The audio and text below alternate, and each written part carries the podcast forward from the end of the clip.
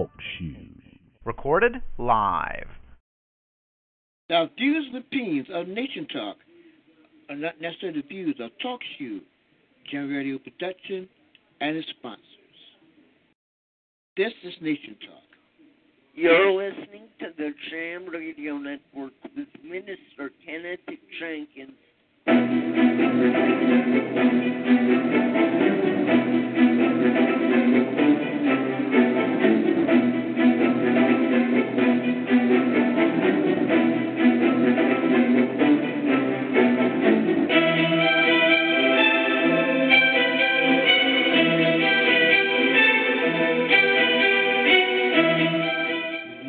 Talk. This is Nation Talk. Nation Talk is a live public affairs and news program that deals with issues concerning you from the studios of Savannah, Georgia.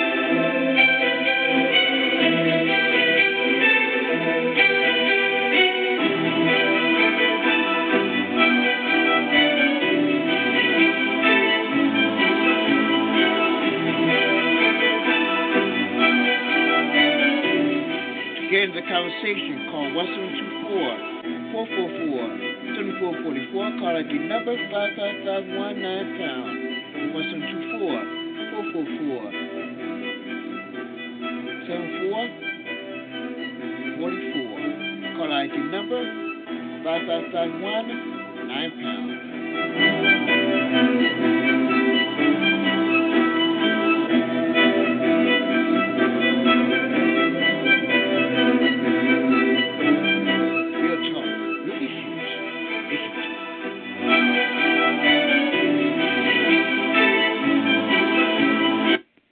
That's the sound of your classmate forwarding a picture from your profile to everyone he knows.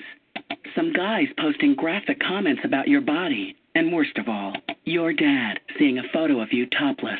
All because of the time you posted those pictures on your profile. Anything you post online, anyone can see. Family, friends, and even not so friendly people. Visit cybertipline.com. Brought to you by the U.S. Department of Justice, the National Center for Missing and Exploited Children, and the Ad Council. Citizens of America, this is a message from feedthepig.org. Americans spent more money than they earned in 2005.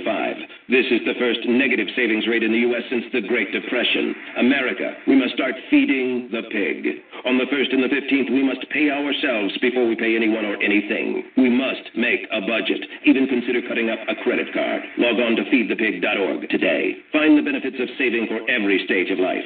Brought to you by the American Institute of Certified Public Accountants and the Ad Council. Hey, Nick Cannon here. So, of course, we all know there's lots of talent in America. But unfortunately, there's something else we've got way too much of childhood hunger. 17 million kids struggle with it in this country. But here's the thing this problem is entirely solvable.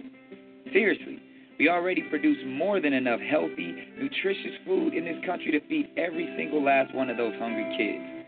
We just need a way to get it to them. That's why the Feeding America nationwide network of food banks is out there every day gathering surplus food to give hope to hungry kids and their families all across the country. But they need your help. Join me in supporting Feeding America and your local food bank at feedingamerica.org. Together we can solve hunger.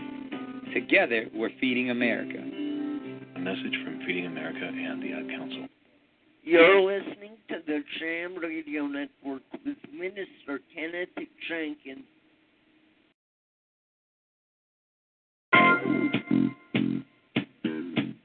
The views and opinions of Nation Talk are not necessarily the views of Talk Shoe, Gen Radio Productions, and sponsors. This is Nation Talk.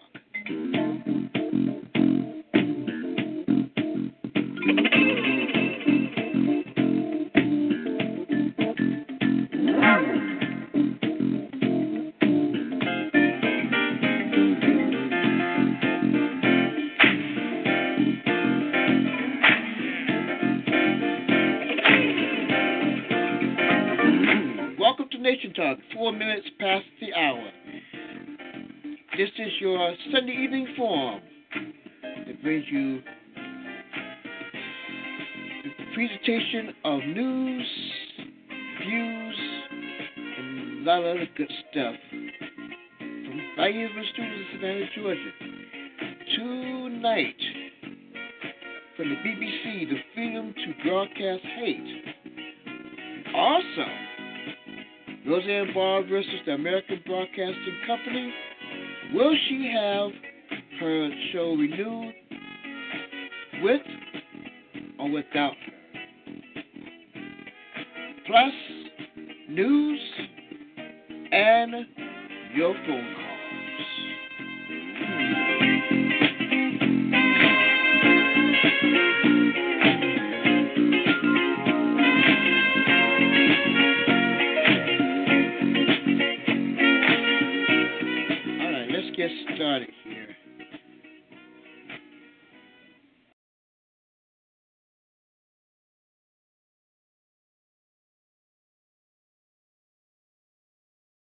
Roseanne Barr versus ABC. Now, there's another, there's another, um, there's another talk. This is, this is, um, another talk show host, or she has, she's also in the hot seat. Um,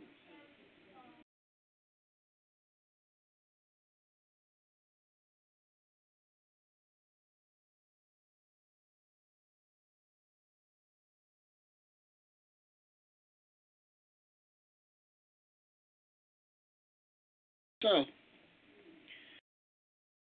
uh, what's that double standard?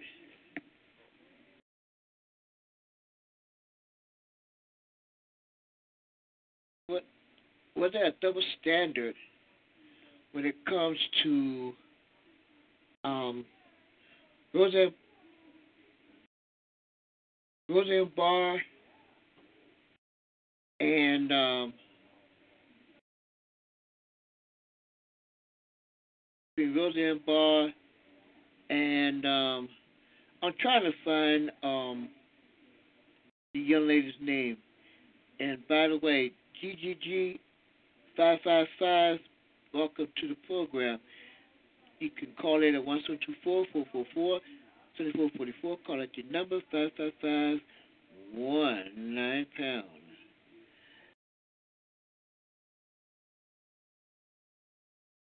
It seemed to be a double standard concerning um concerning um this whole blah brouhaha that's been going on between be- um between Roseanne and ABC and I still can't think of the lady's name. I still can't think of her name. So I may have to go to YouTube and find it. But but it's I've been hearing some folks saying that it has it, it is a double standard of what she said, and she got five. And she she she her show um was released. She was released from the network. Her show was canceled, by the way. Versus, but this other talk show lady, talk show lady, um, she's still on the air.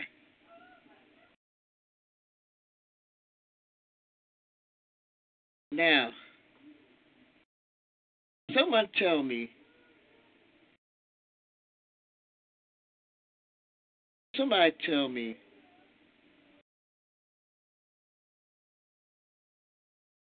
what's the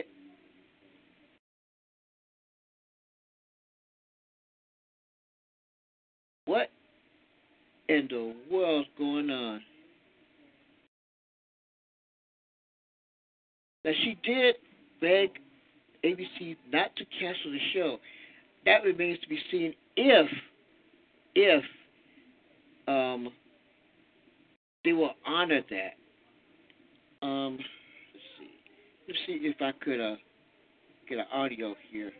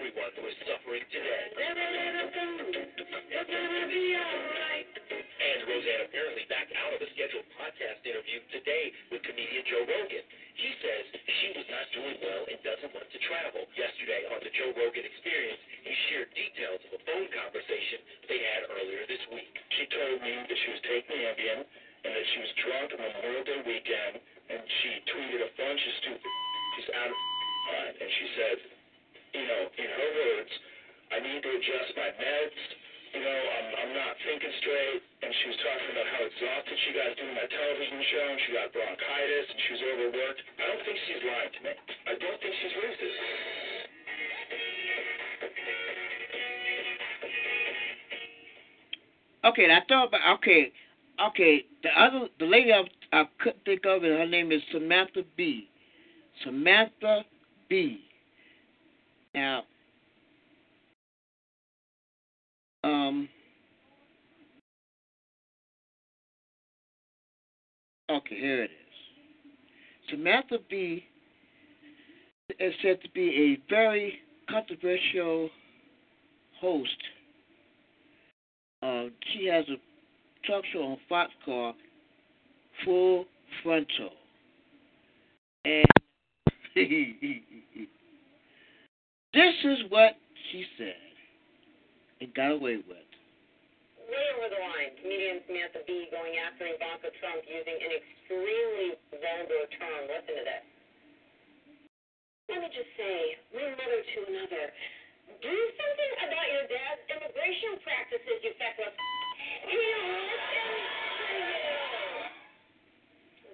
word, uh, incredibly offensive when he brings in CNN Money senior media reporter Oliver Darcy. So set the stage for us here. It's never okay to say something like that about someone. What was she even talking about? What was the context here? Yeah, it was a really disgusting remark. Uh, she made this in the context of trying to uh, go after Ivanka Trump for her father's immigration policies, and there's been a lot of discussion in the national discourse uh, over the past few weeks about children being separated from their parents at the border, and so she was uh, making a comment about a photo that Ivanka Trump had posted on Instagram, I believe, where she was holding her child and saying, "Why don't you do anything uh, about the immigration policies that your father has implemented that are tearing up families at the border?" Uh, that said, obviously, this comment is extremely crass, and critics are, are rightfully upset and saying that uh, this is not something that should be used while discussing politics in the, national affairs. But uh, what's TBS saying, Homeboy? Uh, I reached out to TBS. TBS hasn't said anything so far. Uh, we're still waiting for comment from them. I asked if she'll be disciplined anyway or if there's going to be any statements. So we're still waiting to see uh, what happens and how they react. But this does come in the same week as. Roseanne being fired for making racist remarks. So critics are saying, you know, if you're going to condemn that, why aren't you condemning this? Um, the point she was trying to make completely gets drowned out by her using a term like that. Right. All the headlines right now are focused on this really vulgar term that she used. Um, so I'm not really sure how effective this was, uh, or she's trying to make a larger point about immigration policy than trying to make a serious point, right? Because people are not focusing on this vulgar remark. That said, people are not talking about it, and I think that might have been perhaps something she was looking for. She's used this word before. Right. Talking about other people and other commentary. Yeah, she has used this word before.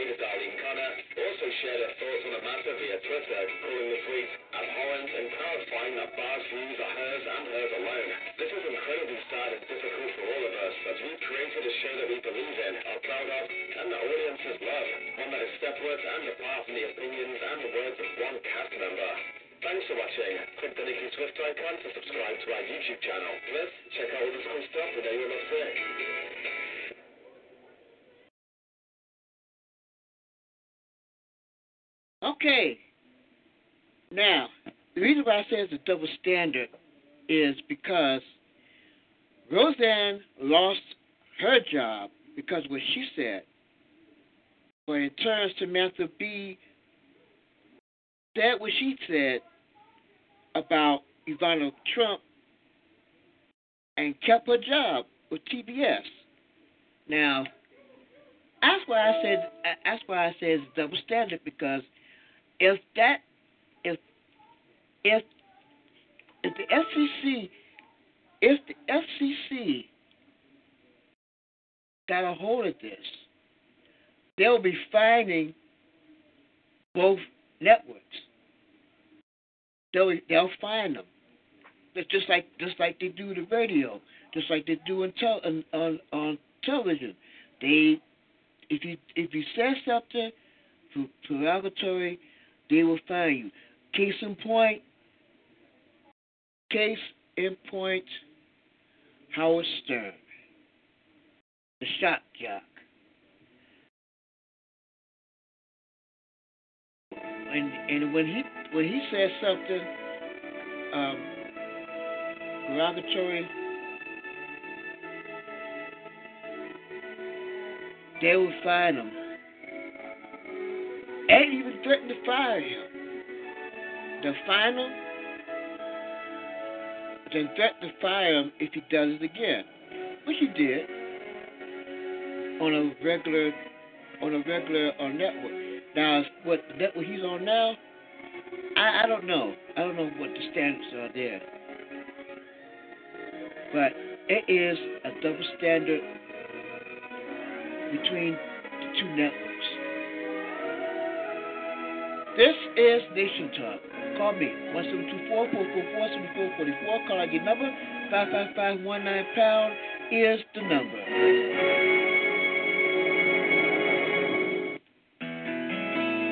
Noah's Ark. Now, why was it so big?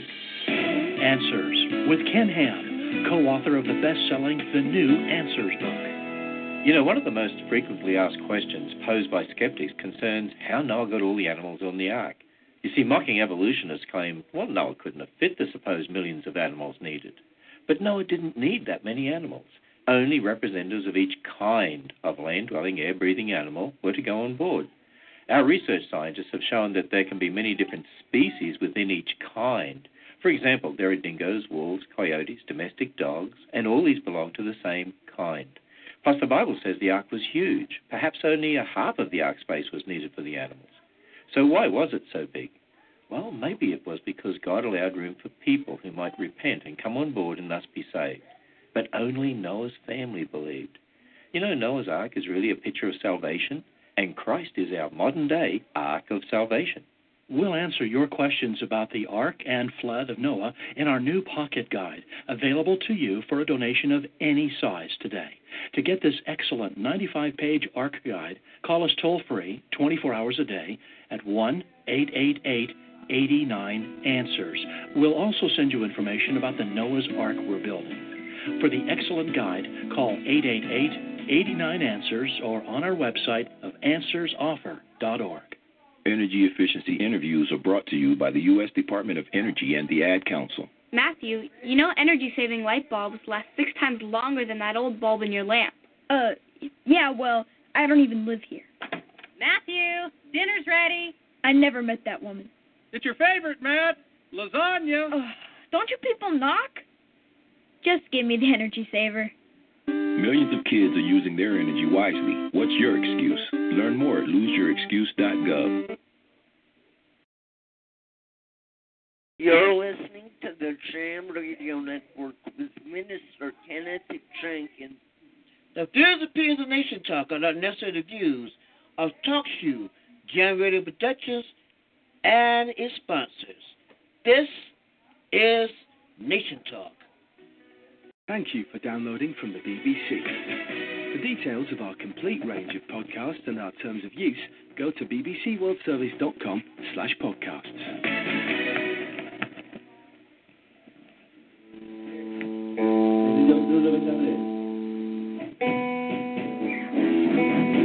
This is the, uh, what do I say? That you're the Islamic rock? Islamic metal band. Islamic metal band.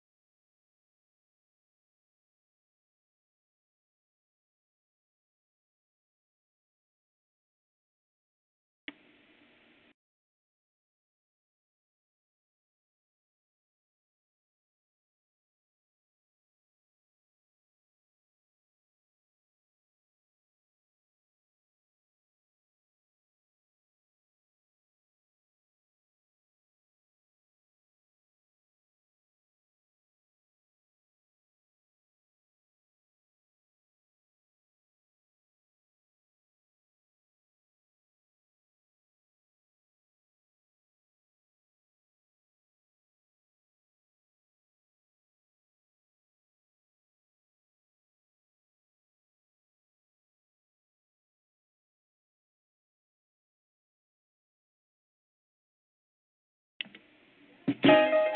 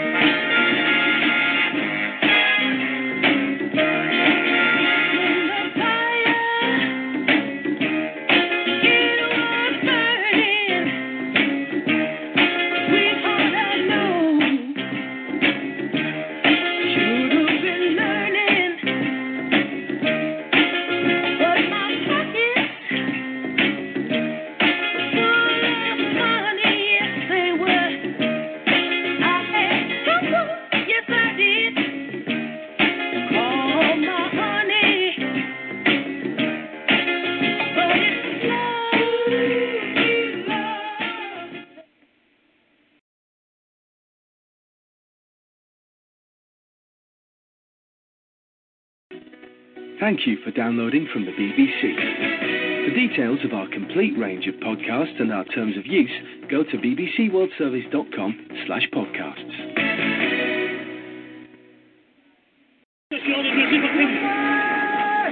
You're listening to the BBC World Service.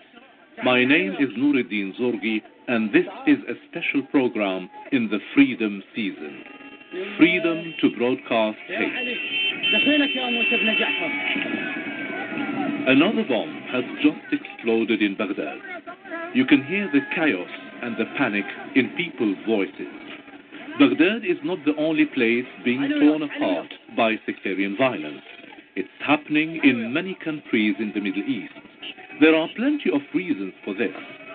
But one thing that appears to be significant is the profusion across the region of television channels broadcasting sectarian hatred. Shia against Sunni, Sunni against Shia. The nature of the language used by the preachers in this program may be offensive to some listeners. اللهم عليك بالروافض اللهم عليك بالروافض اللهم عليك بالروافض This Sunni preacher is calling on God to wipe out the Shia. What he's calling for is violent in the extreme. He's begging God, as he puts it, to freeze their blood in their veins. He's calling on God to send them cancer. The Shia channels, while less numerous, are no less offensive. لعله أبو بكر عمر لا يزعلون This preacher is hinting at the possibility of a homosexual relationship between two of the most revered icons of Sunni Islam. This is a grave insult. We've monitored dozens of these Islamic religious channels over the last few months. I want to find out who's behind them, who is giving them the freedom to broadcast hate, and what is being done to stop them. To understand what's happening in the Middle East today, we need first to understand the origins of the Sunni Shia divide in Islam. This goes back to events immediately following the death of Prophet Muhammad, as Madawi Rashid explains. She is a visiting professor at the London School of Economics. When the Prophet died, the Sunni claimed that he didn't designate his successor. However, the Shia objected and said that his cousin, who is the only surviving male from his line of descent, should become the leader of the Muslim community. So, this political uh, conflict over succession, over the leadership, who should become the leader of the Muslim community, resulted several decades later in uh, sort of uh, Islamic differences between the two groups that took the form of differences in worship, or in ritual, and also in outlook. But Professor Rashid cautions against attributing current sectarian tensions to circumstances of history long ago. The conflicts we are witnessing today are product of modern conditions. These modern conditions are characterized above all by the repression that the Middle East uh, in general had experienced under authoritarian government. Authoritarian rule polarized the, uh, the societies, banned civil society, did not allow political parties uh, to flourish, and therefore people retreated into the comfort of the sectarian zone. And in the absence of the idea of citizenship, we find people are actually drifting into the close circle of their sect, whether they are Sunni or Shia. Iraq is one of the main battlegrounds. Sectarian violence there is worse than it has been for years. Hundreds of civilians are killed every month. Under Saddam Hussein, a Sunni minority ruled over a population that was largely Shia. But the Shia came to power after the United States led invasion of 2003 that overthrew Saddam Hussein. The Sunnis in Iraq have been left feeling marginalized. This is a street market in a Shia district of the city. One of the stalls here used to belong to Abu Ali. He's a small man with a grey beard and sad eyes, and he has a sad story to tell. Five years ago, one of his sons was killed when a bomb blast ripped through the area. And then last year, he lost two more in another attack. It was the 11th day of Ramadan, and we were sitting here, laughing and joking. It was time to break our fast. Then we received a phone call to say the watermelon delivery had arrived. But as I was about to open the gate, we were thrown to the floor by the blast. Then the family started screaming and shouting that Allah and Abbas were dead.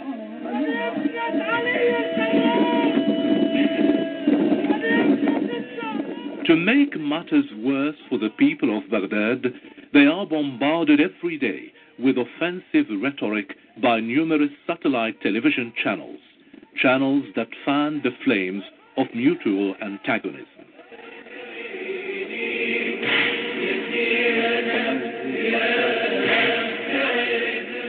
One of the best known of these channels in Iraq is Al Anwar 2, a Shia channel. Al Anwar 2 was banned by the Iraqi government's media commission last year for extremism. But now it's been allowed back on air.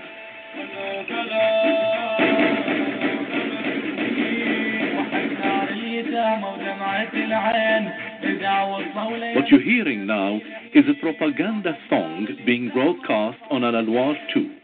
The station is showing pictures of soldiers fighting in Syria. It's part of the station's campaign to encourage men to go and fight. In this case, it's calling on the Iraqi Shia to go and defend the holy shrine of Zainab in Damascus. السلام عليكم سيد حسن موسوي بلغوا نحن قناة البي بي سي Al Anwar 2 doesn't advertise its presence in Baghdad. Its offices are in a discreet house on a nondescript street. This is the first time they've allowed a Western journalist to visit them.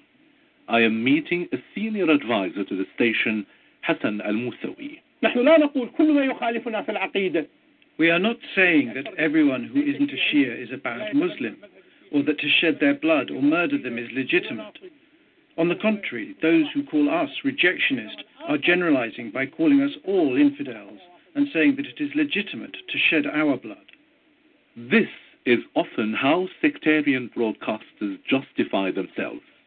They say that they are simply responding to threats from the other side. Musawi is reluctant to talk about who funds the channel. القناة قائمة بجهد شخصي لمجموعة This channel is funded by private individuals. As for names, I'm not authorized to talk on their behalf because the people who donate, they don't want me to reveal their names. Perhaps it's for religious reasons that they don't want to publicize their charitable giving. They are based in Kuwait, in Iraq, in the Gulf, and in Lebanon. But at the end of the day, our backers are Iraqis. The Iraqi government has in the past taken action against television channels that broadcast sectarian hatred. Last year, they suspended 10 of them, including Al Anwar 2. And although Al Anwar 2 is broadcasting again, most of the rest of them are still off air. The man who brought in these bans is Mujahid Abul Hayl, who until recently worked at the Commission of Media and Communications in Baghdad. The most dangerous messages in the world are religious. A religious message can turn into explosions and car bombs. It's even more dangerous than a political message. Of course, there are sectarian hands manipulating this media message.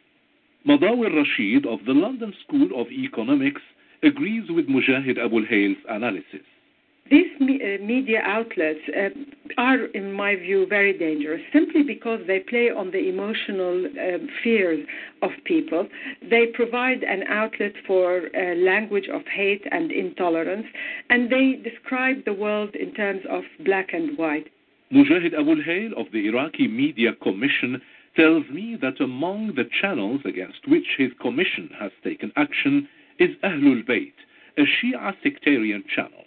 He says his organization has stopped Ahlul Bayt raising money in Iraq, but our investigation has shown this is not true. إن الله تبارك وتعالى قال ب Ahlul Bayt broadcasts from the United States, although it has an audience in Iraq. Its founder and key presenter is Hassan Allahyari. Yari seems committed to causing the deepest possible offense amongst Sunni Muslims.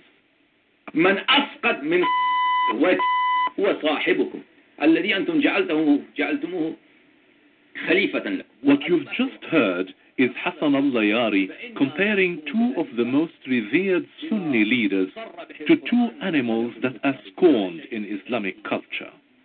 The insult is so great that we bleeped out the actual words used. Ahlul Bayt is based in the United States, but some of the money that supports it is raised in Iraq.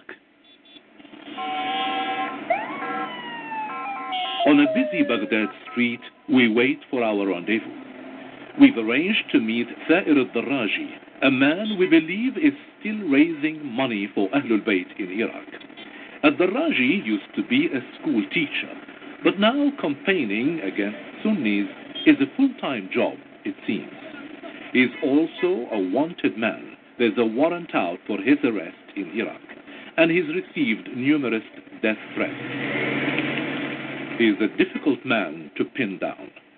Thair al-Daraji is traveling in the car ahead of us. He's still very nervous, and to the last minute, our producer had to negotiate with him, and we're meeting him in a secret location. When we do finally make contact, Thair al-Daraji is happy to acknowledge raising money for Ahlul Bayt.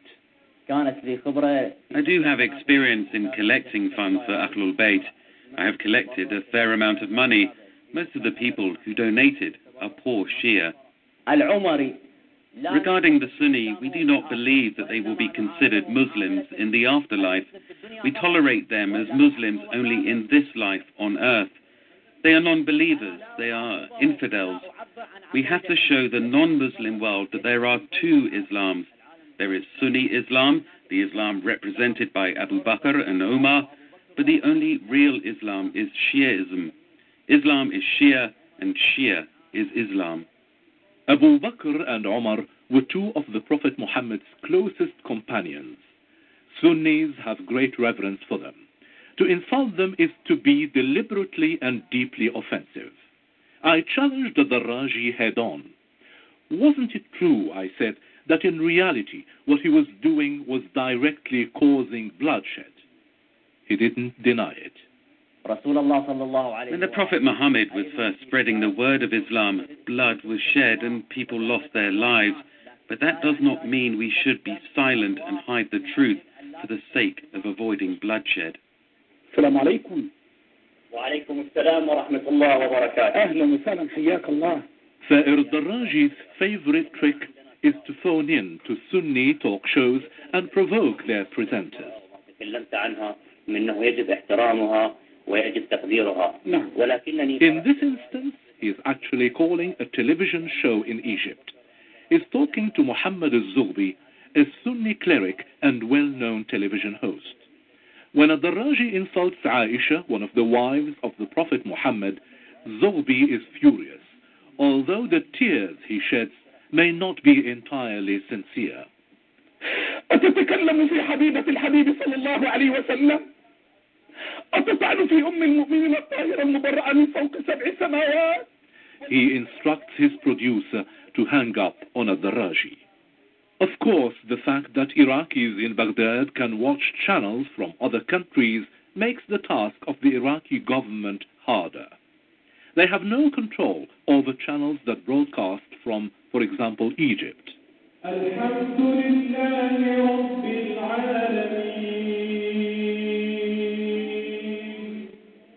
The Muslims of Egypt are overwhelmingly Sunnis. There is a tiny discrete Shia population. Hundreds of the most influential TV channels, newspapers, and intellectuals in the Middle East are based here.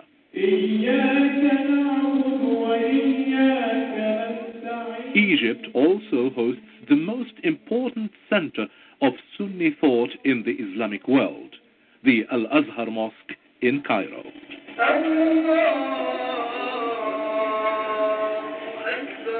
One former student of this highly regarded academic institution is Muhammad al-Zobi, the man we've just heard on air haranguing Thair al-Daraji. Al-Zobi is one of the most outspoken Sunni clerics in Egypt, and he frequently appears on religious TV channels. وما كانت تضربها إلا على رأسها حتى فقدت بصرها Today, Azubi is leading Friday prayers in Burj al Borollos, an Egyptian village on the Mediterranean coast. اللهم احفظ مصر اللهم احفظ مصر اللهم احفظ مصر اللهم احفظها من كيد اليهود اللهم احفظها من الروافض احفظها من الروافض His sermon is a mixture of religion and politics. He calls on Allah to protect Egypt not only from Jews, but also from Shia Muslims. He tells the congregation that Allah supports the Sunnis in Iraq, that He supports the Sunnis in Syria. And then he calls for the enemies of Sunnis to be struck down with various afflictions. He calls on Allah to send them pain, to freeze the blood in their veins, even to send them cancer. اللهم عليك بالروافض اللهم جمد الدماء في عروقهم اللهم جمد الدماء في عروق مرجعياتهم Just click around on the internet for a few minutes and it's not hard to find examples of Azobi's particular brand of religious hatred. In this one, he is again calling on God to punish the Shia and to freeze the blood in the veins of their religious leaders. He looks a little embarrassed as I play this to him on my laptop. But he has an explanation. There was a context and a timing to this event. For an hour and a half, Yasser Habib ridiculed Aisha. He mocked her in poems and accused her and the companions of the prophets of adultery. This wasn't a small event. He said all this on satellite television, and the whole thing went viral on the internet. Aisha was one of the prophet's wives and to insult her is deeply offensive. This is a tactic we've already met. Blame the other side. Azobi's defense is that he was merely responding to provocation, defending his ground. He couldn't let the insult go unanswered. Yasser al Habib, the man he is quoting, is himself a well known hate preacher. Azubi picks up a sheaf of paper to show me some of the insults he says Sunnis have to put up with. These texts call on the Shia to curse dead Sunnis at their funerals and authorize them to shed the blood of Sunnis. The proof is on this paper. So I'm battling with a group that's as dangerous as Al Qaeda, if not more so.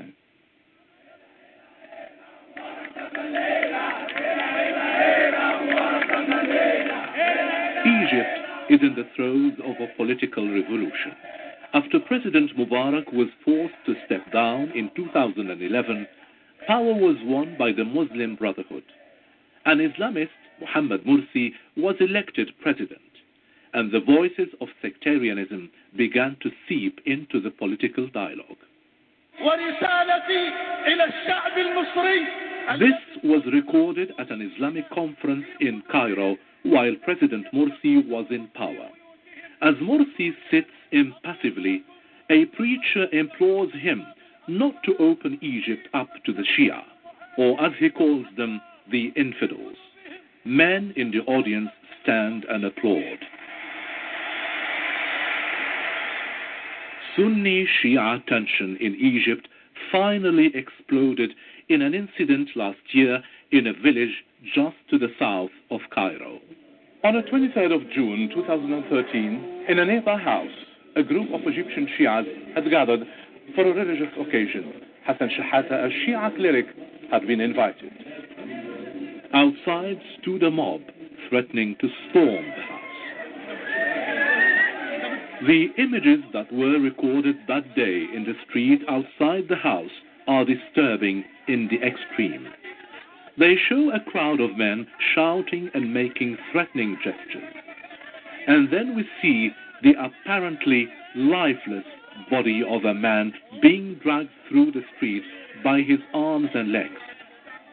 His head is streaming with blood.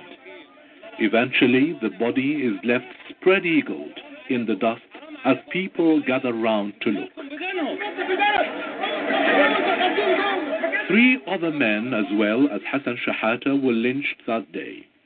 Shahata was well known in Egypt as a Shia preacher who enjoyed insulting some of the most revered figures of Sunni Islam. The fact that he had converted to Shiism added to his notoriety among Egyptian Sunnis. When we visited the village, the local people didn't want to talk to us about what had happened. This woman, in a black niqab, said that all the TV channels were talking negatively about them and the media was responsible for what was happening there. It's not clear what she meant.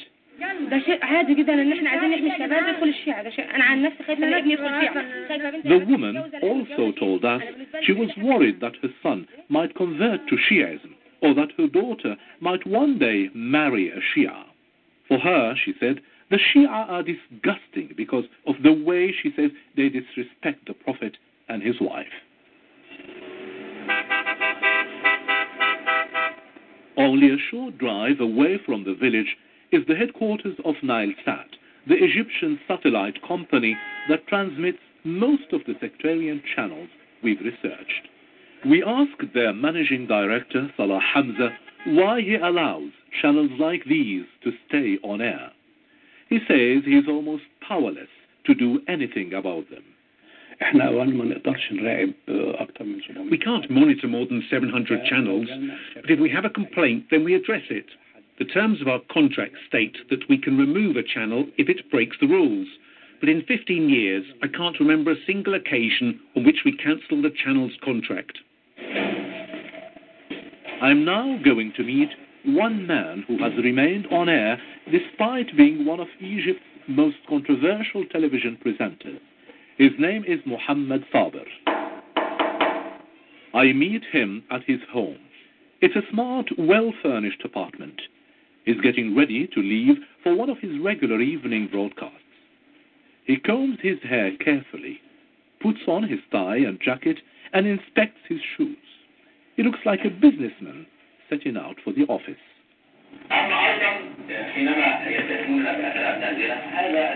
And this is what Saber sounds like on air. He grew up in a poor village. He left home and lived alone from the age of 12 and dreamed of one day becoming a TV news presenter. He has since gathered a strong following and has become the lead presenter on the Sunni sectarian TV channel Safa. He also has his own show on Egyptian state TV.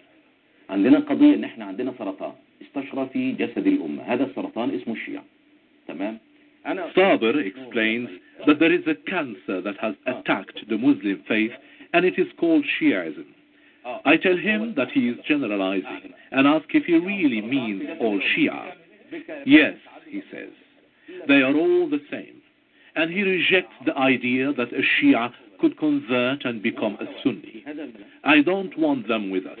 If sectarianism is the solution, so be it, he says. Safa TV looks and sounds pretty professional. A large studio filled with lights, an impressive looking set, and a signature tune to introduce Muhammad Saber's show.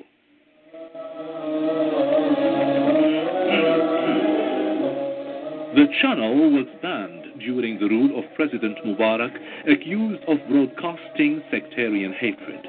But it quickly reopened after he was forced from office in 2011.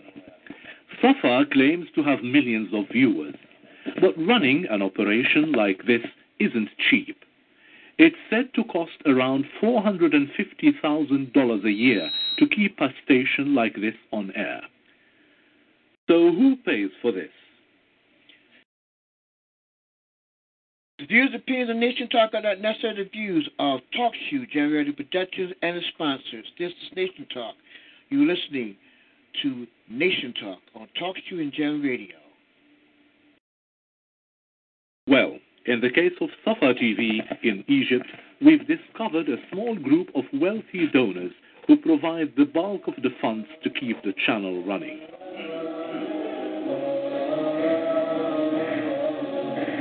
These donors are based in Kuwait, a tiny country sandwiched between Saudi Arabia and Iraq. One of them is a businessman from a wealthy family with political connections and possible ties to a separatist group in Iran. Madawi Rashid of the London School of Economics says wealthy private individuals are indeed one important source of funding for the sectarian channels. But she says money also comes from governments, and from two in particular. If we're talking about the Sunni field, we find that Saudi Arabia takes uh, an active part in uh, sponsoring uh, certain um, media outlets in the Muslim world, from newspapers to television.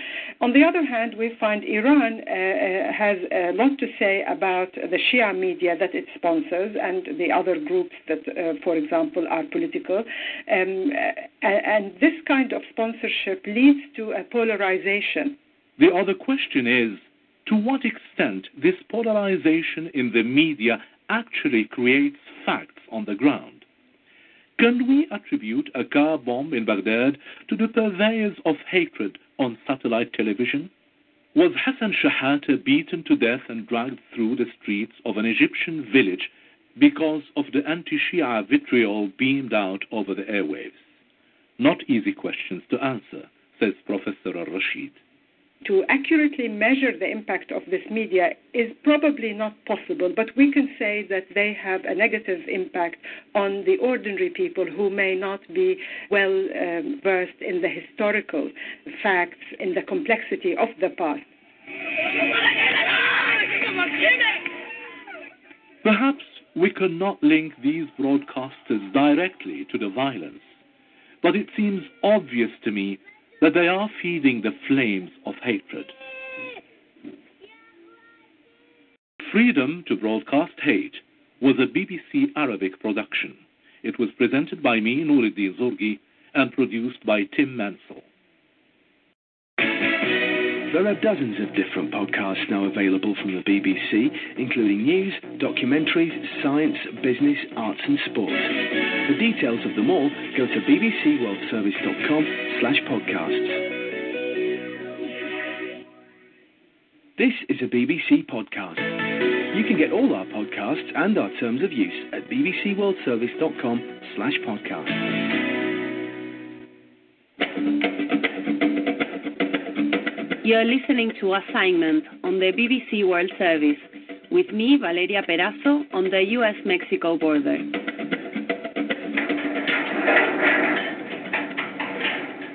The door gets opened. It's a rusty panel that is fitted into the border fence and has a metal lock and a metal bar that is pulled across. This is where the bus is carrying the detainees have arrived. They are taken out in pairs. They are handcuffed and they are also tied together with a black cord around the arms and the waist. They look distressed. Some of them look really tired. They're just staring at the fence, and then they go in line when they are called and go through. As part of the World Service Freedom 2014 season, I'm exploring the journey these Mexican deportees are taking from the U.S where many are detained due to their immigration status, and following them as they are brought to the border fence, which separates the two countries. They are then led to these doors, which are opened several times a day by officials, and they walk through, back to Mexico and a freedom they often do not want.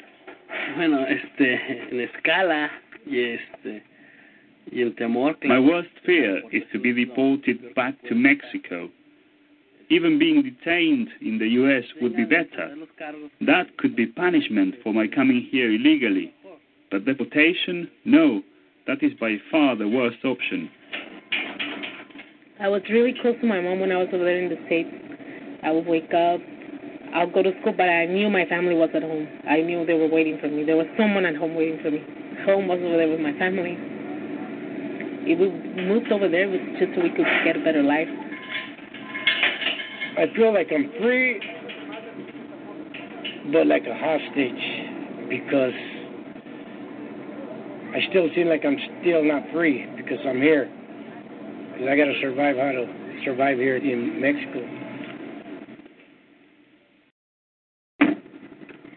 We are in suburban San Diego, east of downtown, in a residential neighborhood um, full of small cottages and bungalows, many of them painted in terracotta colors with palm trees around. Hola, Valeria. And we've come here to see Manuel Fonseca, a Mexican migrant who has been living in the U.S. for quite a while now and is waiting to see what happens with his deportation case, which is in its final stages. We are now going to go into his house. Eh, es muy triste que, bueno, aquí ya que salí afuera, la posibilidad de pelear el caso. I have been in a long legal eh, battle since 2010. I've had to change lawyers a few times. My case was denied twice, even though I have spent most of my life here in the US. So this is the last bit of time I have left with my family. I'm trying to buy more time. I'm scared opening the mailbox every morning and finding that letter with my deportation date on it. And we are now here in your living room uh, with your wife that has poured this really tasty lemonade for us, and your house is full of pictures. Your kids are playing around. Um, how would it feel to not be here? I'm, I'm sure that you've, you've thought about this. Es un giro de 360 grados, una vuelta completa a todo, cambiar todo. It would affect us all dramatically. It's hard to even think about, but my wife would have to work more. I know I would get ill being apart from them. I've been working honestly and paying my taxes here in the US for so long. I never did anything wrong. I don't know why the government doesn't want me here. Manuel illegally entered the United States around 20 years ago, motivated as most immigrants are by the prospect of a better life. The minimum wage in Mexico is five to six dollars a day. In the US, it's eight dollars an hour. With the cost of living in the two countries similar, it is for many a simple economic decision. He since had two children, aged six and 12, and has been working and paying taxes using someone else's social security number, as he didn't have ID documents of his own. U.S. immigration laws as they stand do not differentiate between those who entered illegally 20 years ago or yesterday. They are all subject to be deported. There have been record numbers of deportations under the Obama administration, despite his commitment to reform. Last year, America removed nearly 400,000 undocumented immigrants. But it's a drop in the ocean when you consider that there are an estimated 11 million people living illegally in the U.S. Manuel was caught in a routine traffic stop by police and he was detained. He was sent to the Otay Detention Center. Yes. This is our central control center. See, like our CCTV, key, tools, all those basic areas over here. This is uh, central one that controls all the common areas. We use something called unit management, to where each of our general housing units is controlled with its internal control center. We've been given special access to the Otay facility in San Diego, where about a thousand inmates are held. It's the last stop for many Mexicans before they are deported. Yes, we don't want to make a lot of noise. They look like they're It's technically not a prison, but with its high walls surrounded by fences and barbed wire, it feels a lot like one. Criminals with serious offenses, in addition to immigration crimes, are also held here. We're going to head this way now. We have three general housing units. We're going to head over to B unit. I'll point out a few things along the way. We see lots of inmates around with their uniforms. It's a two level area. They have their rooms in the upper level, all numbered, and in the lower part there are tables and benches, and they are all at the moment doing their round cleaning after lunch. They are all men, most of them in orange jumpsuits, some of them also wearing dark blue. On the back of their jumpsuits, you have the word detainee stamped in black. We are not allowed to speak to any of the inmates here, but Manuel explained what it was like for him when he was at Otay. No sé, me, me es difícil, me es difícil hasta pensar. It was the worst nightmare. It makes me want to cry when I think about it. Muy estresante para mí porque yo It was very stressful. They treated me well enough, but I was behind bars. Manuel was held with violent offenders. Inmates are categorized and differentiated at Otay by the color of their uniforms. en mi caso mío me uniformaron de color azul. Azul son los que no tienen delitos. I was in the lower risk category, so life was a bit easier than for the others, but I had to share the cells with about 60 others in the block, and there were people there who belonged to gangs, so there were violent incidents. I tried not to make any trouble and keep my head down, basically. In 2010, John Morton, the then director of the Immigration and Customs Enforcement Agency, led a change in policy. He directed his staff to focus on deporting the most dangerous and violent undocumented immigrants. He created a priority one category for them, but this didn't affect Manuel's case, which continued towards deportation. Gracias a Dios yo pude salir y estar otra vez nuevamente con mi familia porque I was so glad to be able to leave in the end. I had a clean record all my life, never any past criminal convictions, so I did get bail. Uh, I will make make our way. Follow me, please. We'll notice each year's recreation yard also in the unit, all nice and separated. Behind the housing unit is the recreational area with a basketball court with a, a very high wall with barbed wire on the top. Even though it's in the open air, you have a feeling that you are enclosed. You are outside, but you are still in an area where you are not free.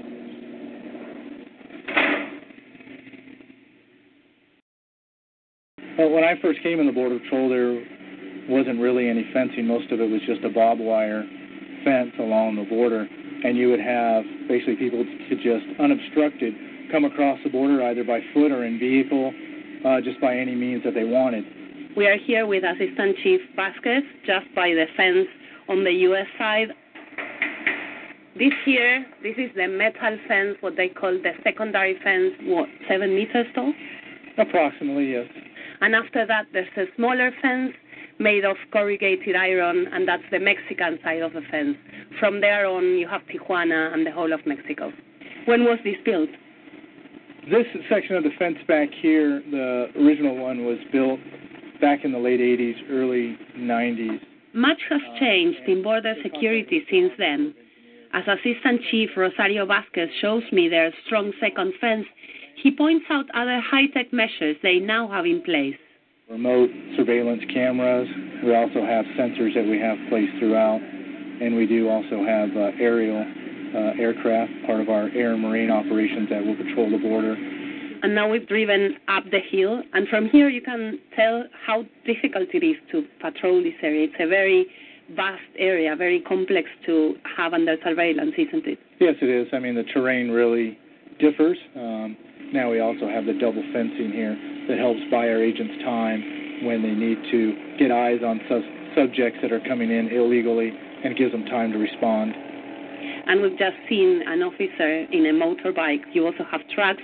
Well, we have agents on all terrain vehicles, ATVs, bicycle patrols, and then we also have agents on horseback. What's the daily routine of a Border Patrol agent? Their duties can vary. They go to their briefing in the morning, normal uh, patrol duties along the border, or even doing uh, intel analysis to better utilize our resources. We do work on a risk based strategy, so we're going to analyze basically everything that's going on on the border and determine where that where the greatest risk is, and that's where we're going to deploy our resources.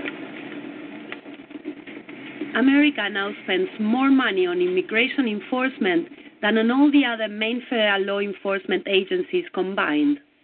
Budgets increased significantly after the 9 11 attacks as the perceived terror threat prioritized spending on securing the country's borders. This has created an efficient machine which can track and catch immigrants from all over the U.S.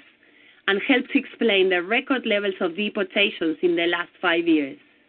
Illegal immigration is a is a threat because you don't know who that person is until you actually apprehend them and you're able to put their fingerprints or whatever biometrics that you can get into a system to determine who they really are and what threat they pose. Hello. I don't know if you guys want you filming them or not.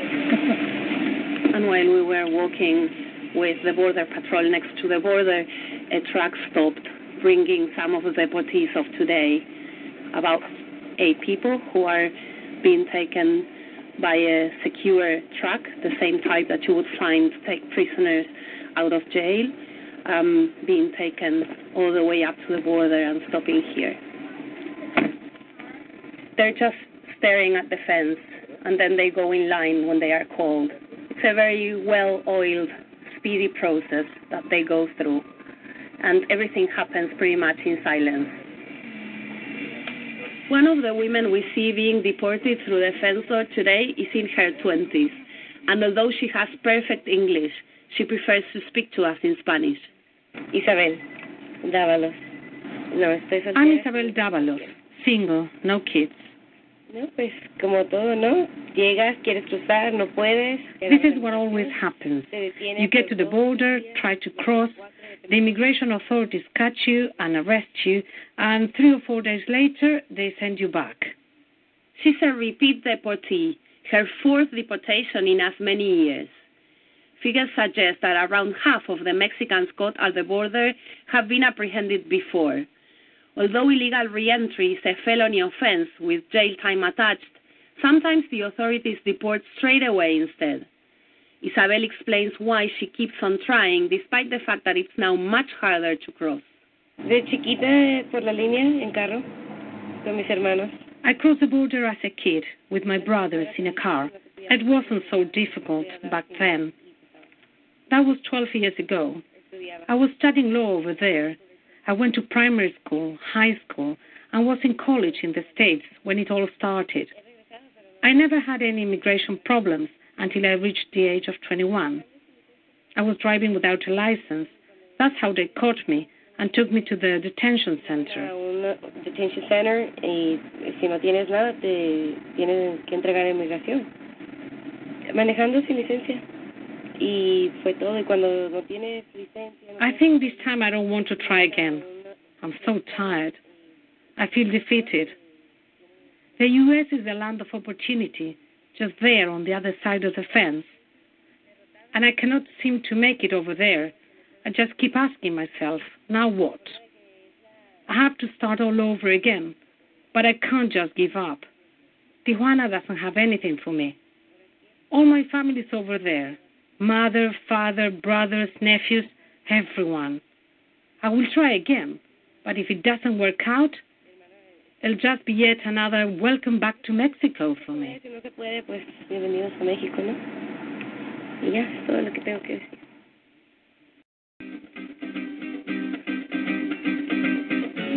You're listening to The Door Back to Mexico on assignment as part of the BBC World Service Freedom 2014 season.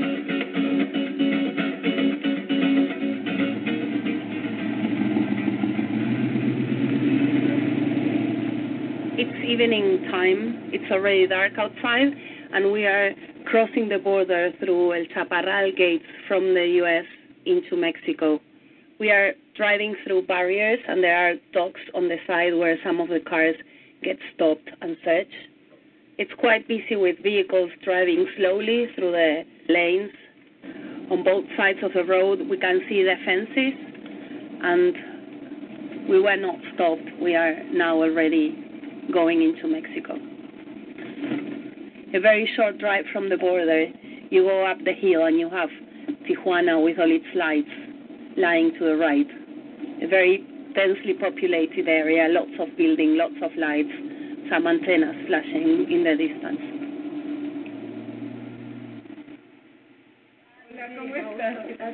Aurora Vega, ¿cómo estás? Bien. ¿Cómo le da hola? Hola, toda la atención. Hola. We are getting a warm greeting on the Mexican side of the border by immigration officials who are here when deportees pass through the fence door from the U.S.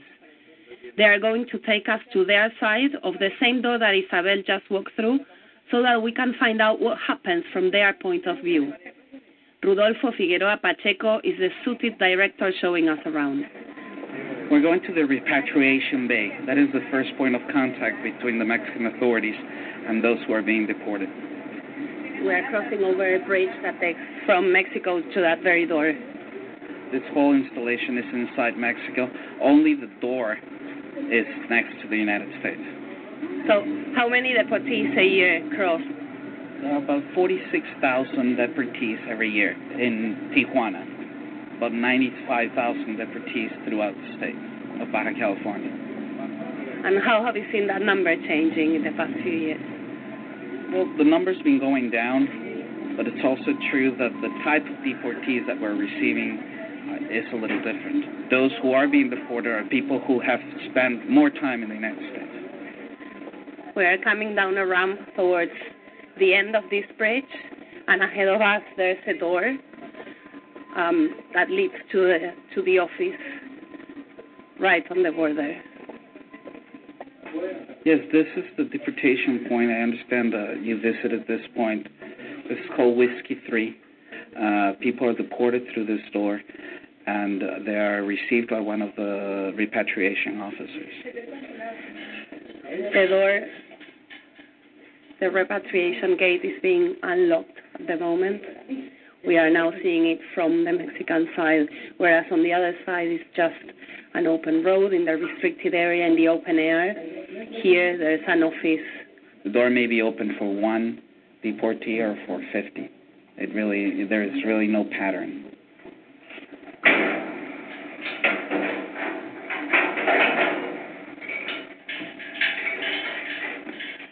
Door gets closed. One last person, a man who has just came back with a plastic bag in his hands, uh, holding a few envelopes inside, uh, who is now talking to the officer here and getting registered before coming in. We will go and see if he wants to talk to us.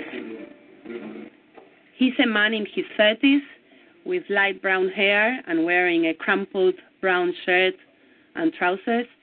The laces on his shoes have been removed. This is done to inmates in detention. And he agrees to talk. We find out his name is Daniel and that he's been living in the U.S. for most of his life. I lived in the U.S. since I was two years old. I graduated high school there. It's difficult because see, I, I got I got family in, in uh, the United States.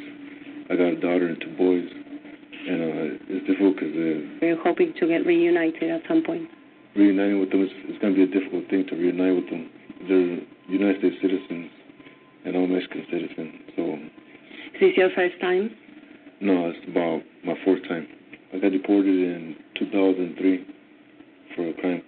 Daniel reveals he's a criminal deportee, spending nine years in a U.S. prison. His release and arrival into Mexico involves conflicting emotions. He's glad to be free, he says, but yearns to be back again with his family in the States. You are detained, right, in the U.S. for quite a long time. So does that mean that now you value your freedom more now that you have it back? Oh yes, I value it much more. What, what's freedom to you at this moment? Freedom is being able to go to the park or take care of your family. Just being free from from the bars, from telling people to tell you what to do every day. You want to live outside of the rules and just be free. What do you think about the U.S. now that you are here? It's, it's bad that they break up families. You know, if you have kids, like I have two children over there, I just ask for no for mercy, more mercy from them. But their laws are just, you know, they're they're just laws over there. I'm not gonna downgrade them or put them down. It's not good to talk about bad about the country you came from. And what would you like for your life? I'd like for my sons to grow up with their father, my daughter with their father. Do you feel that uh, by being here you are free from all you went through um, in the U.S., but at the same time it's not necessarily a freedom that you want and a place where you want to be? Given the choice, I'd rather be in the U.S. Daniel says he plans to stay in Tijuana for a while. There's a church run shelter in town where he can stay for a week or so, but if he can't find a job or money after that, he could end up in a place of extreme poverty. Some of them stay here for a few days, sometimes weeks, sometimes it becomes a longer stay. What problems are associated to that? The regular problems that anybody without a job has is people who don't have a place to live. It's people who don't have a place to uh, work, and uh, it, they can quickly become either involved in petty crime or be victims of crime, or they can attempt to cross the border again and fall victim to whatever it is that happens when you're trying to cross the border, which is, I mean, there can be many, many dangers in crossing the border. You can die of exposure in the desert. I mean, again, the longer you linger in limbo in the city is the, lo- the, the higher your likelihood to fall into distress. Some deportees live inside of the fence on a concrete wasteland, a place called the Tijuana Riverbed, where drug addiction and desperation permeate the air. We are now on the riverbed and the stench is almost unbearable. We have piles of rubbish all over. There's rotting meat, there's feces, syringe, and there's just next to us a pile of clothing, old clothing from some of the people that live here. It's just hard to, to imagine that this is where people actually live. It's a an area of concrete with two ramps on the side full of graffiti, very desolate with stagnant patches of dirty water and a very strong smell. It's very shocking and I'm, I'm finding it hard to be right here, right now. Cuando el deportado no se atiende, It can take just 10 days for a deportee to end up in these impoverished conditions. Local priest Father Ernesto Hernandez is with us because it's not safe for us alone. He's well respected for his work helping those who live here. Among them, some deportees who, in their depression and longing to see their families in the U.S. again, find themselves here. Ahí es lo que sería la frontera, ahí se ve. Y la parte de estar Look over there. It's the border. You can see the fence from here. Staying here for the deportees is an emotional decision. They've left their families in the US and being here is a way to remain close to them. This is, of course, irrational, but it just helps them psychologically. Also, it helps to be close if your intention is to try and sneak back in. Often, when you walk around, you see a lot of them just sitting on the southern bank facing north, just staring over there towards the US. Back in the U.S., Manuel Fonseca is facing the fear of deportation.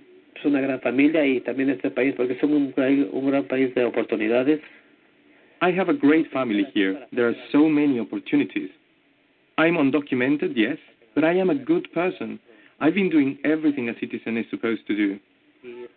He's hoping that immigration reform will help him.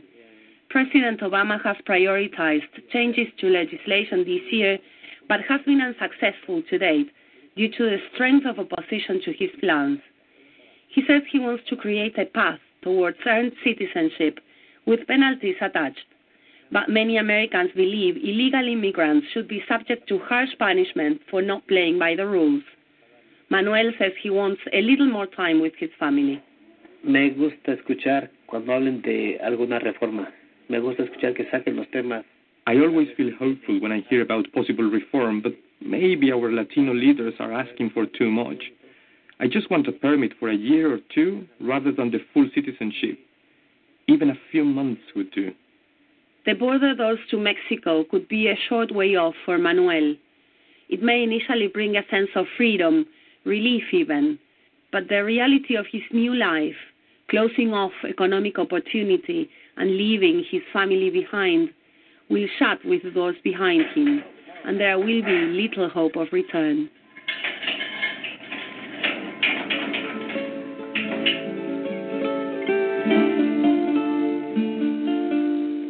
That was The Door Back to Mexico, presented by me, Valeria Perasso, produced by Nina Robinson as part of the BBC's Freedom 2014 season. That's the sound of your classmate forwarding a picture from your profile to everyone he knows. Some guys posting graphic comments about your body. And worst of all, your dad seeing a photo of you topless. All because of the time you posted those pictures on your profile. Anything you post online, anyone can see. Family, friends, and even not so friendly people. Visit cybertipline.com, brought to you by the U.S. Department of Justice, the National Center for Missing and Exploited Children, and the Ad Council. From the vantage point, Mafatu saw six war canoes drawn upon the beach, but what held the boy's eyes in awful trance were the figures springing and leaping about the flames, darting, shifting, bounding toward the sky. The eaters of men. Cannibals. Firelight glistened on their oiled bodies, on flashing spears and bristling decorations. Mafatu watched the strange scene, powerless to move, and he felt doom itself breathing chill upon his neck. In that very instant, he heard a crashing in the undergrowth. Four figures were tearing toward him through the jungle. He could see them now. He turned and ran blindly down the trail, slipping, sliding, stumbling, his breath all but choking in his throat. Only one thought gave him courage as he ran his canoe ready and waiting. If only he could reach it Find out what happens next by reading the book Call It Courage by Armstrong Sperry. For other great book ideas, visit literacy.gov. A message from the Library of Congress and the Ad Council. I shoved the envelope under my sweater and sneaked through the kitchen. Mom was on the phone in the front room. I didn't want to have to explain anything. I just wanted to be by myself. Clutching the envelope tightly, I stepped onto the ladder at the bottom of the treehouse. Something caught my eye above me, and I looked up. Light! It looked as if there were a firework display going on inside the treehouse. Crackling and snapping and whizzing sounds spun around above my head. Light shot out and sparks dancing to the popping of noise. My first thought was to scream fire and run to the house to get Mom. My legs trembled as I inched upward, creeping up the rungs as quietly as I could. My heart banged so hard that it felt as if someone were hitting my chest. A couple more steps, and then I leaned forward, craning my neck to look inside. And then I looked up and saw. Find out what happens next, read Philippa Fisher's Fairy Godsister by Liz Kessler. Explore new worlds and check out more cool books at your local library. And visit read.gov. Brought to you by the Library of Congress and the Ad Council.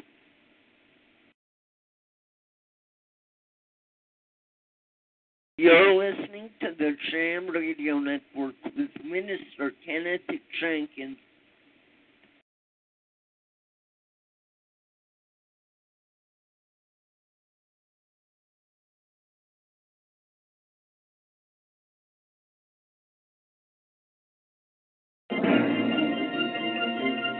As we celebrate Easter and the victorious resurrection of our Lord Jesus Christ, we need to realize that the cross was not the only way he suffered. So, how high a price did Christ pay for our sins? Stay tuned. Here was one who was born in order to die, not that he had sin to pay for of his own, because he was sinless. This is Science, Scripture, and Salvation, a Creation Radio Journal. I'm Chris O'Brien with the Institute for Creation Research. In the Gospel of John, chapter 1, we find John the Baptist baptizing people in the wilderness. In verse 29, he sees Jesus.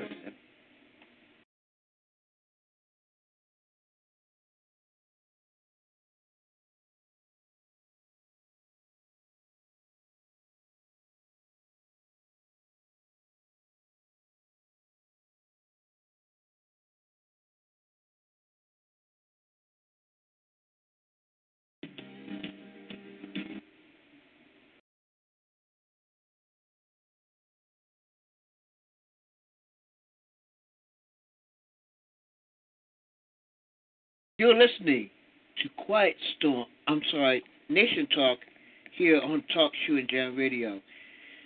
And let's see, let's get into some. Let's get into some. Uh, into, into some news.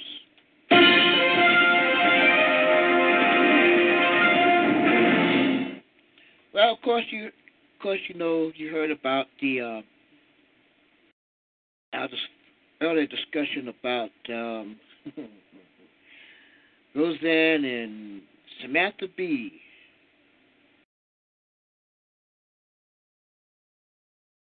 That is a mess.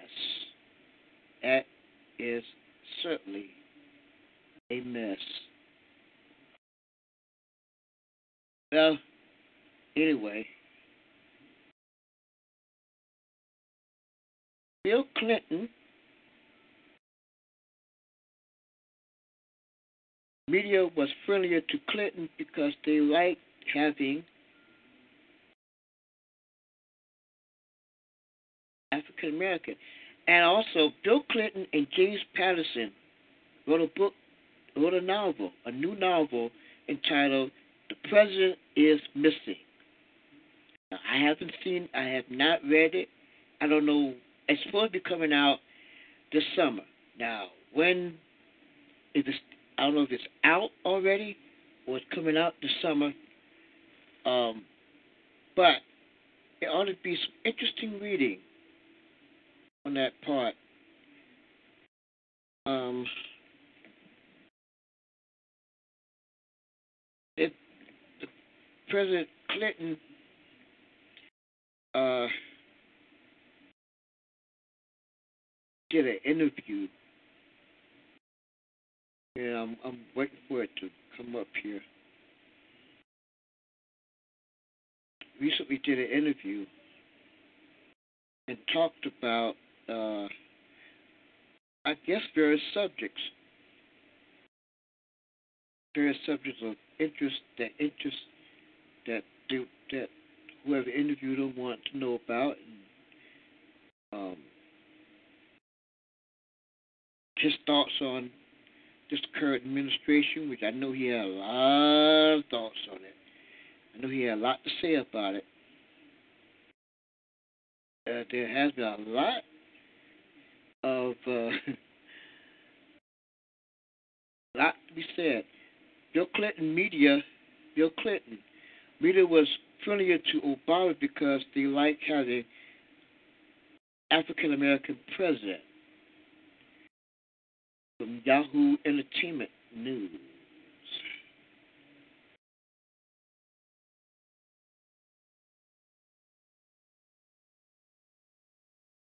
This is, and of course, I mentioned Bill Clinton along with the former president turned author Bill Clinton said Sunday that former President Barack Obama received friendlier treatment in the press than other Democrats and Republicans, in part because the media like having an African American in office.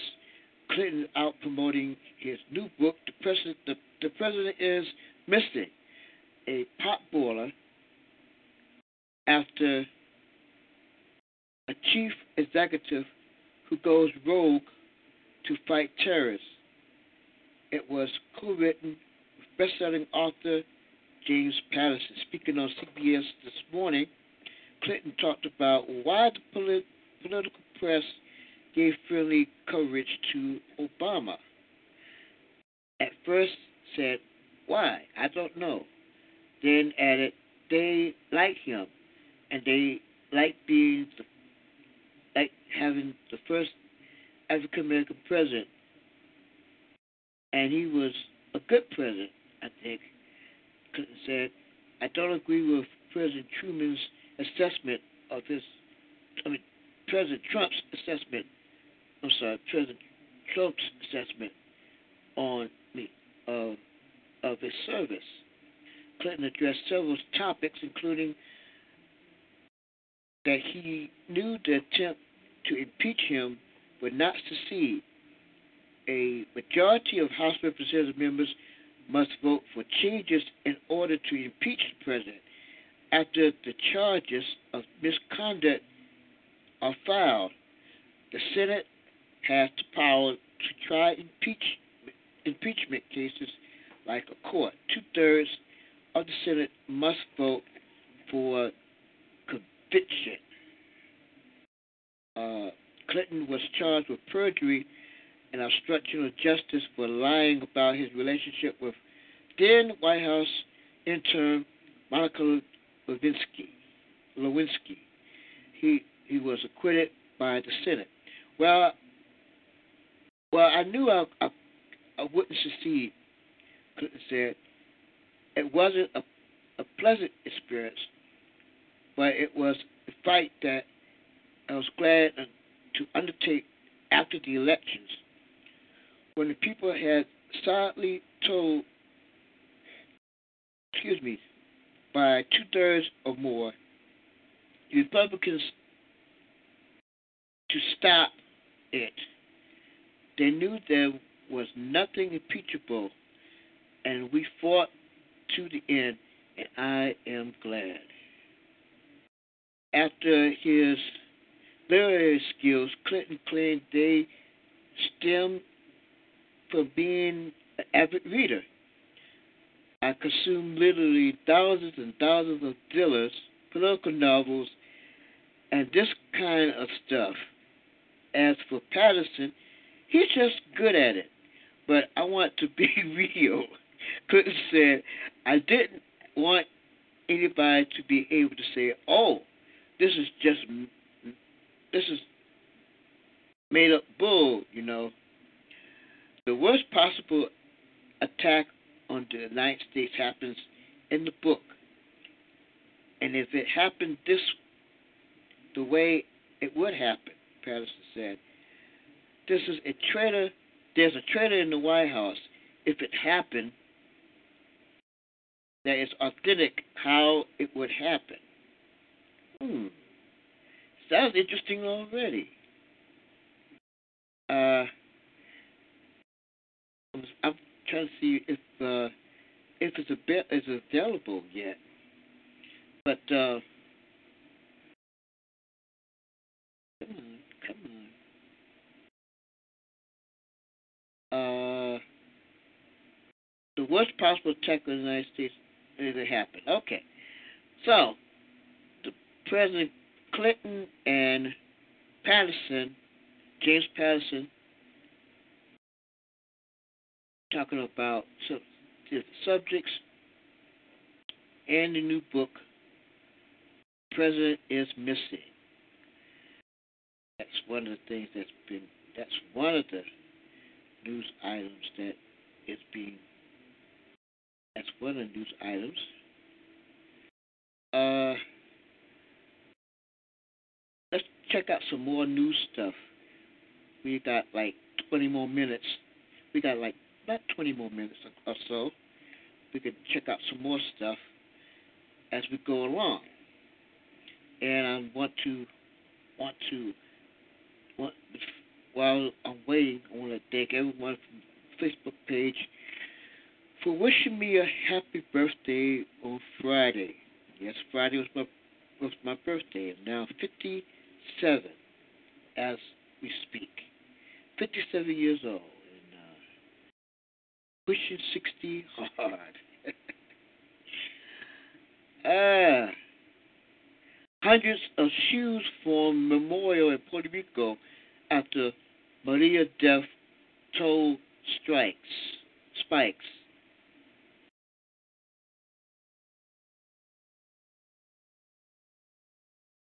Uh, Trump says June 12th summit with Korea is is start to process process. That remains to be seen. You know, a few weeks about a couple weeks ago, I did the story about I did the story about um, about North Korea,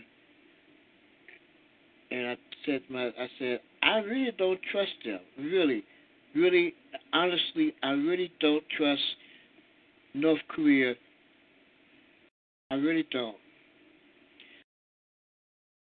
Here's another story, straight from the headlines. Four dollar verdict shocks family of man fatally shot by police.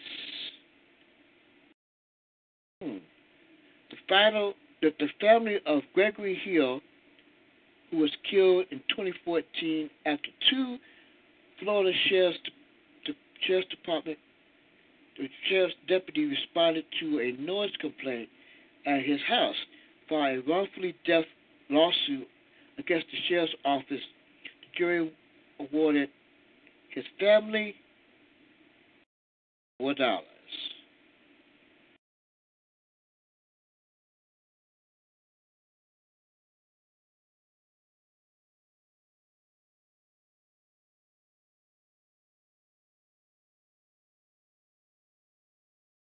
Ain't that something? Four dollars?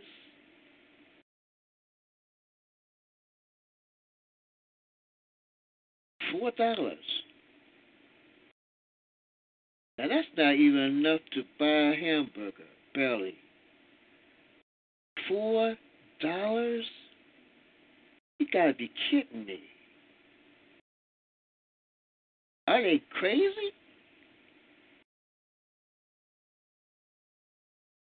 And it was a wrong for death. And and it was a wrong for death. How dare them? Four dollars. You're kidding me, right? They're kidding, right? This report is not. This is. This is not. Is this for real?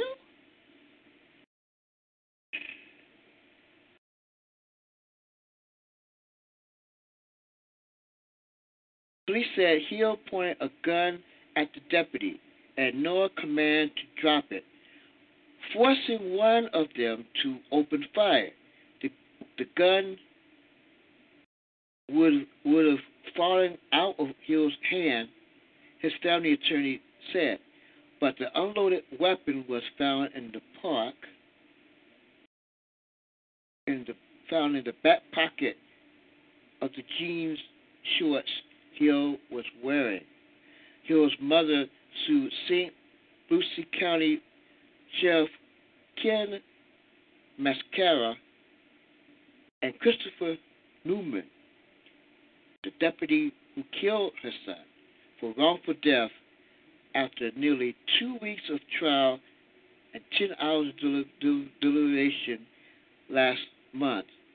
A jury sided with police and found that Newman did nothing wrong.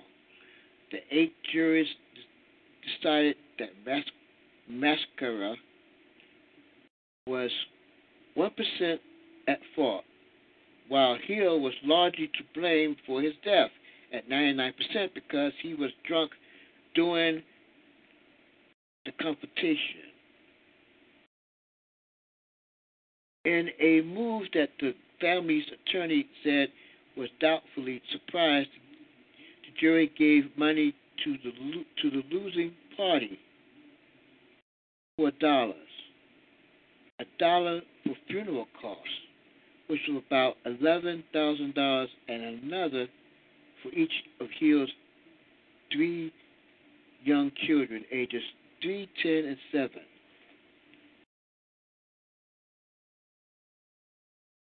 Adjusting for the blame, the jury placed on Mascara, the family would receive only 1% of the $4 or 4 cents, said John Phillips, who represents Hill's mother, Viola Bryant.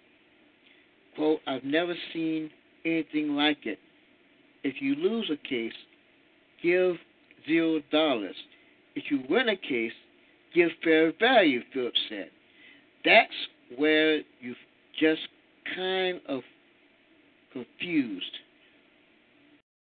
Where they're trying to say that we would be punished for basically bringing the suit and thus the dollar, or were they saying that, that the true value of the child's pain was a dollar?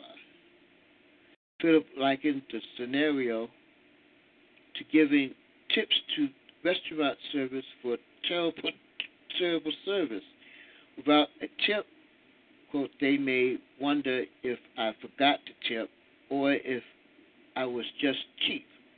If I had a dollar, you're going to know I intended to tip, and this is an insult.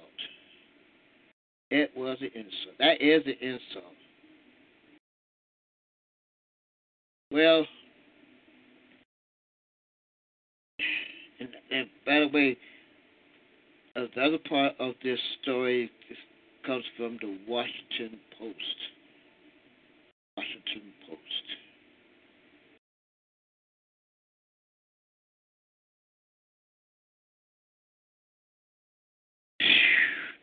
That's just as bad as the um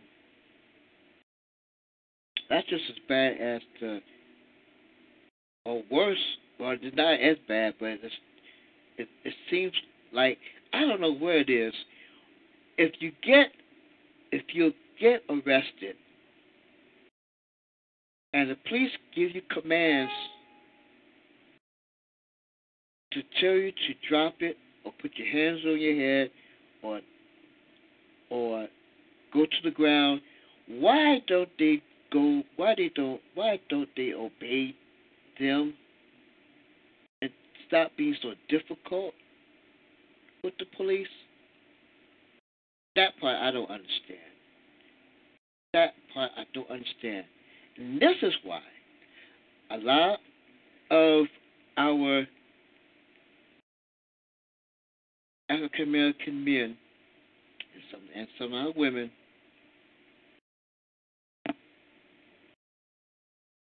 either shot,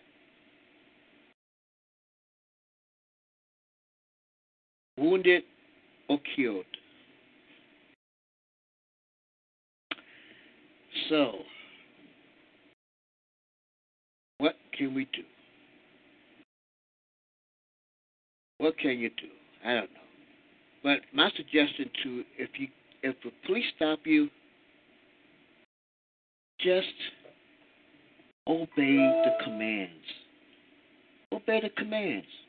It's very simple. When they say drop it, drop it. If they say get on the ground or whatever commands they, they give you, get on the freaking ground. Don't ask questions, just do as they say. Plain simple as that. But and sometimes and, and sometimes they want to break away. They want to and they want to break away, trying trying to run from the police.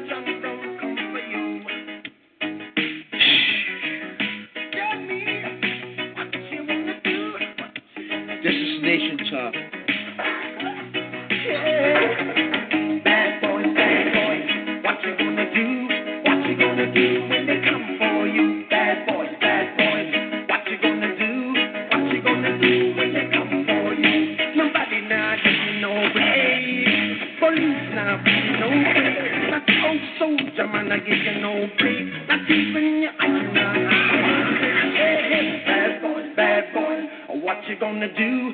What you gonna do when they come for you? Bad boys,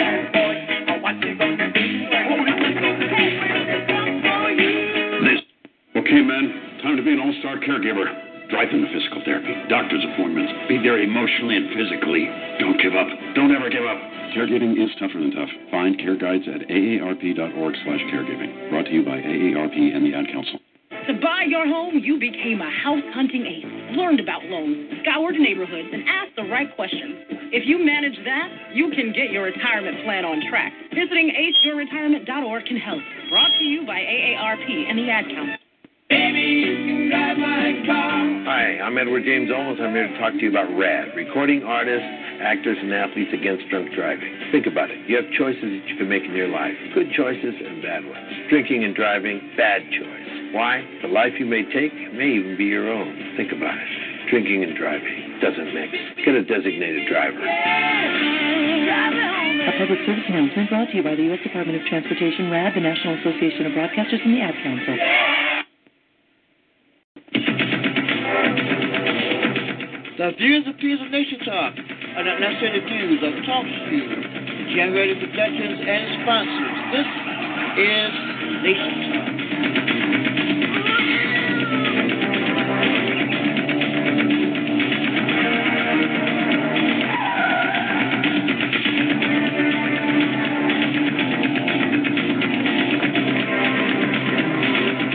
Well, we got a few minutes left on our program. I want to thank all of you for tuning in and uh, being part of this program. You can go back and re-listen to this program. Uh, right about give it about uh, an hour, thirty minutes to an hour, I guess. Give it about that time to to, to um to to load up, and you can go back to TalkShoe, uh, uh, to Nation Talks uh, program, and uh, you can you can re-listen to this broadcast. And if you know somebody who, who listens regularly, uh, you can tell them that you can also remind them they could go there too. Also, I read this last week, and I'm to read this again. This is from last month from uh, the Talk Shoe Support, uh, the call series announcements. Um, there is an important update, historic, historical content on Talk Shoe series. We have now reinstalled all content in almost all cases back to the beginning of January 2015. All live recordings and upload uploaded audio are now stored on cloud services, along with previously recorded content dating back to the beginning of January 2015. Unfortunately, we have now concluded that older recorded content prior to January 15th must not must now be considered unrecoverable. We apologize for this outcome as the idiom staff and especially the technical staff, have worked tirelessly on saving as much of TalkShoe's older content as much as they possibly could. Uh, the uploading pre-recorded content guidelines, good practice as described in our host training classes on our live TalkShoe support call. Advises hosts to replace an existing recording by updating an edited version. Instructions on how to get how to do this go to our support center on TalkShoe. If you, if you can be reached, it, it can be reached by the help button at the top right top right of most pages or direct link uh, support.talkshoe.com. Also, we would like to bring to your attention that Idiom is currently working on the development and relaunch of TalkShoe, which will add more functionality of improved reliability, great flexibility in use, and better support for hosts. Again, we do apologize for great for the great inconvenience this issue causes our hosts and users. TalkShoe team.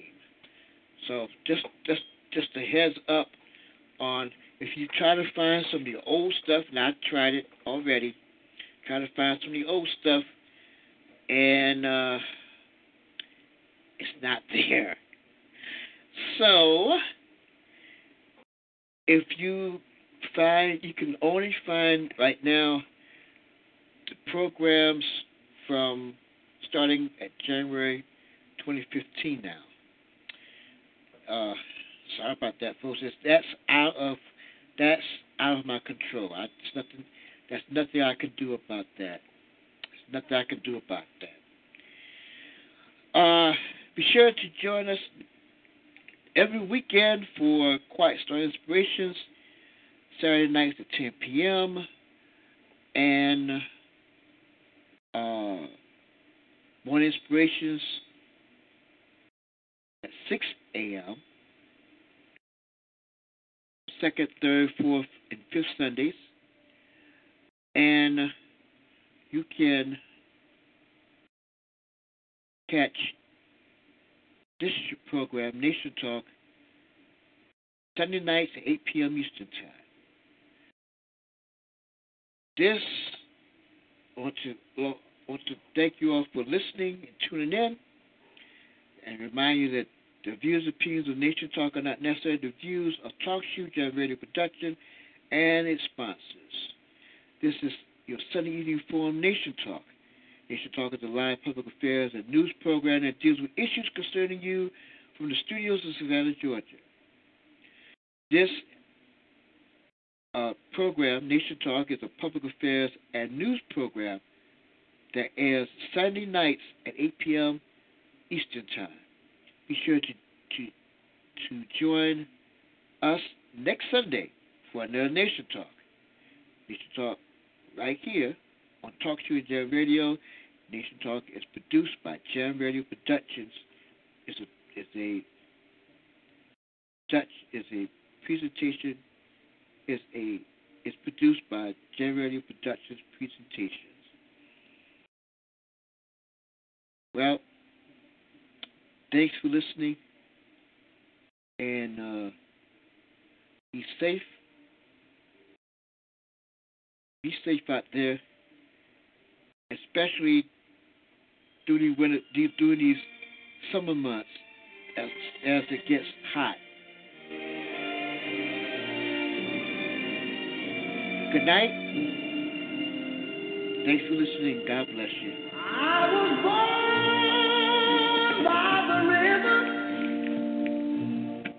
In a